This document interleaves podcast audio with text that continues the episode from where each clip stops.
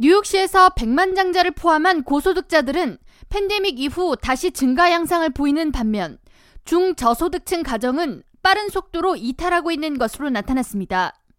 미 재정정책연구소가 최근 발표한 뉴욕주 인구이동 보고서에 따르면 지난해 연소득 3만 2천 달러에서 6만 5천 달러 수입을 얻는 중저소득층 가정에 속한 주민들이 가장 많이 뉴욕을 떠났으며 이들은 약 6만 5천 명에 달합니다. 해당 구간의 수입을 얻는 가정에 속한 인구 중 2% 비중을 차지하고 최고 부유층 그룹인 상위 1% 소득 가구의 타주 이주 비율보다 3배가 더 높은 수치로 다음으로 연 10만 4천 달러에서 17만 2천 달러의 소득을 얻는 가정 구성원 약 5만 8천 명이 뉴욕을 떠나 두 번째로 많은 인구 손실이 이루어졌습니다.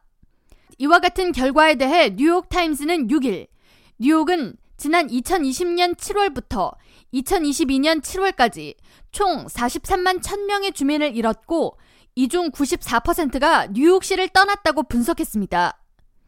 이어 팬데믹 초기 원격 근무가 보편화됨에 따라 재택근무가 가능한 고소득자들이 뉴욕을 주로 떠나는 경향을 보였다면 최근 뉴욕을 떠나는 인구 계층은 높아진 생활비와 렌트비 등으로 인한 생활고로 뉴욕 밖으로 밀려나는 양상을 보이고 있다고 전했습니다.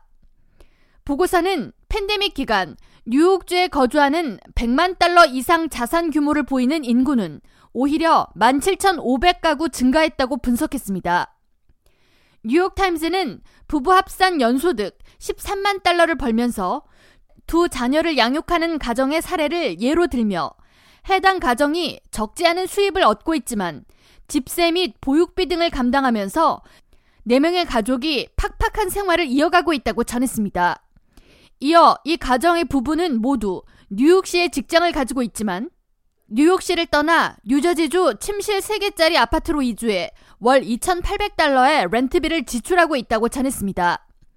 매체는 캐티 오컬 뉴욕 주지사가 최근 언급한 다음 회계연도 세금 동결 발언, 즉 뉴욕주에서는 세금이 이미 충분히 높기 때문에 서민들의 수입 내에서 세금이 감당되도록 하겠다는 내용을 전하면서 더 많은 중산층 이탈이 일어나지 않도록 주와 시 차원의 정책이 이어져야 할 때라고 지적했습니다. K라디오 전영숙입니다.